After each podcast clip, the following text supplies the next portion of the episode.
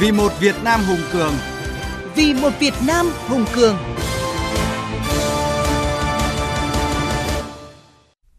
Thưa quý vị, thưa các bạn, có quan hệ kinh tế thương mại với hơn 230 quốc gia và vùng lãnh thổ, ký gần 100 hiệp định thương mại tự do. Việt Nam đã và đang hội nhập sâu rộng vào kinh tế quốc tế và khu vực.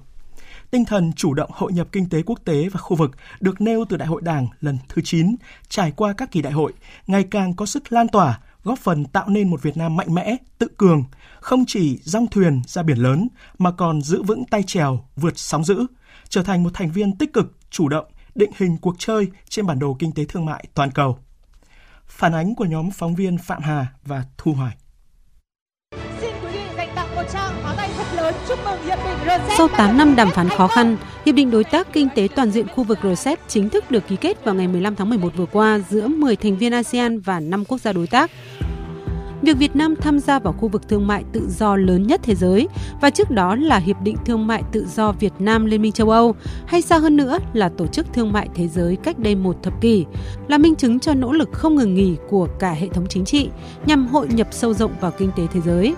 Đây cũng là một trong những chủ trương lớn của Đảng và Chính phủ, quán triệt trên tinh thần đẩy mạnh nâng cao hiệu quả hội nhập kinh tế, được nêu tại Đại hội Đảng lần thứ 12 và được ghi nhận trong dự thảo văn kiện Đại hội 13 với khẳng định hội nhập quốc tế được đẩy mạnh toàn diện, trong đó hội nhập kinh tế quốc tế là trọng tâm, đóng góp quan trọng vào phát triển kinh tế xã hội và tăng cường sức mạnh tổng hợp quốc gia. Bộ trưởng Bộ Công Thương Trần Tuấn Anh nhấn mạnh. Chiến lược hội nhập của Việt Nam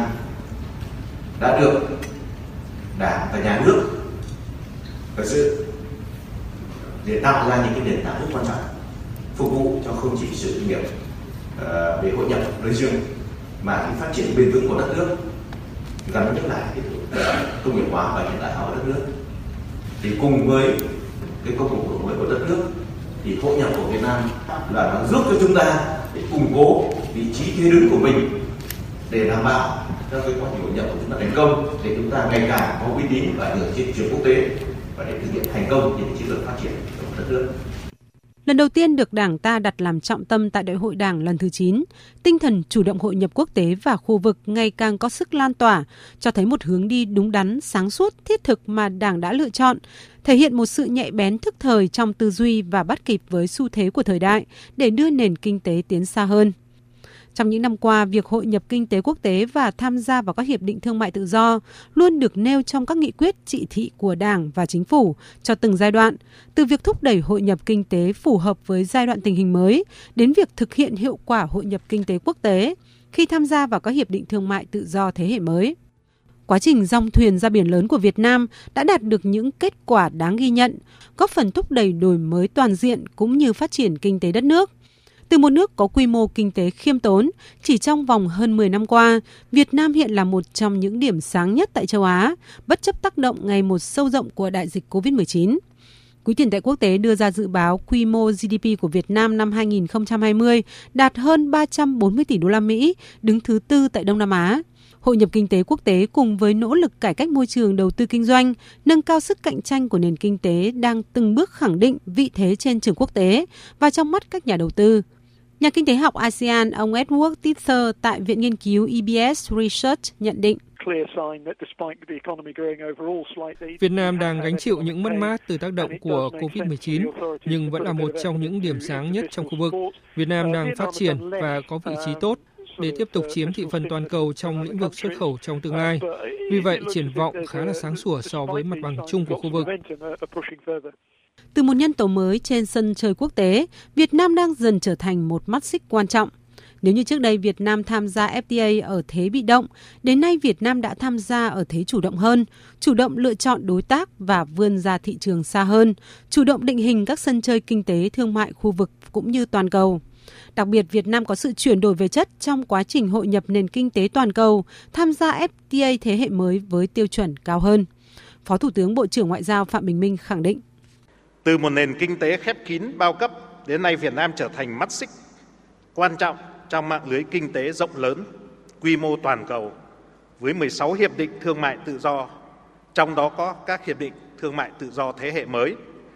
như CPTPP hoặc EVFTA với 65 đối tác là các trung tâm, các nền kinh tế hàng đầu thế giới. chiếm 59% dân số và 61% GDP và 68% thương mại của toàn cầu. Trên cơ sở các chủ trương định hướng lớn mà Đảng và Chính phủ đã đặt ra về hội nhập kinh tế quốc tế, Việt Nam cũng đã chủ động và tích cực tham gia vào các thiết chế kinh tế đa phương và khu vực. Dấu ấn Việt Nam trên quốc tế ngày một rõ nét với nhiều đóng góp và sáng kiến được cộng đồng thế giới ghi nhận như khởi xướng tầm nhìn APEC sau năm 2020, nỗ lực thúc đẩy nhanh các bên để ký kết hiệp định RCEP tại hội nghị cấp cao ASEAN lần thứ 37, Đánh giá về vai trò của Việt Nam, Đại sứ Alan Weiner, nguyên Bộ trưởng Ngoại giao Peru, cựu Chủ tịch nhóm tầm nhìn APEC nhận định. As of that year, APEC has associated APEC đánh giá Việt Nam nằm trong số các nền kinh tế năng động và đổi mới nhất thế giới, trong đó có việc tích cực tham gia, tạo điều kiện thuận lợi cho các đàm phán thỏa thuận thương mại tự do với các quốc gia. Với vai trò nước chủ nhà APEC 2017, Việt Nam đã đảm bảo được tính kết nối trong các ưu tiên APEC, thúc đẩy tăng trưởng bền vững bao trùm, làm sâu sắc thêm hội nhập kinh tế, tăng cường các vấn đề an ninh lương thực và biến đổi khí hậu. Cơ hội luôn song hành với thách thức, hòa bình, hợp tác, liên kết và phát triển vẫn là xu thế lớn, nhưng cạnh tranh chiến lược giữa các nước lớn rất phức tạp, chủ nghĩa dân túy bảo hộ có xu hướng tăng lên. Đại dịch Covid-19 diễn biến phức tạp tác động không nhỏ đến nền kinh tế thế giới, trong đó có Việt Nam. Một nền kinh tế định hướng xuất khẩu với độ mở cao như Việt Nam sẽ phải làm gì để không bị tụt lại phía sau trong dòng chảy toàn cầu hóa? Với chủ đề gắn kết và chủ động thích ứng của năm ASEAN 2020 là một minh chứng sinh động nhất thể hiện tinh thần chủ động của Việt Nam, cũng là tâm thế của người tiên phong trong thích ứng một cách chủ động, tích cực và hiệu quả trước các biến động nhanh và nhiều bất định của tình hình thế giới. Dự thảo báo cáo chính trị đại hội 13 đề xuất nâng tầm hội nhập quốc tế lên mức cao hơn, với việc bổ sung thêm nội dung, toàn diện, sâu rộng, cũng cho thấy một chủ trương đúng đắn của Đảng và nhà nước ta là một bước chuyển tư duy mang tính đột phá chiến lược giúp Việt Nam tiếp tục chuyển mình trong điều kiện mới.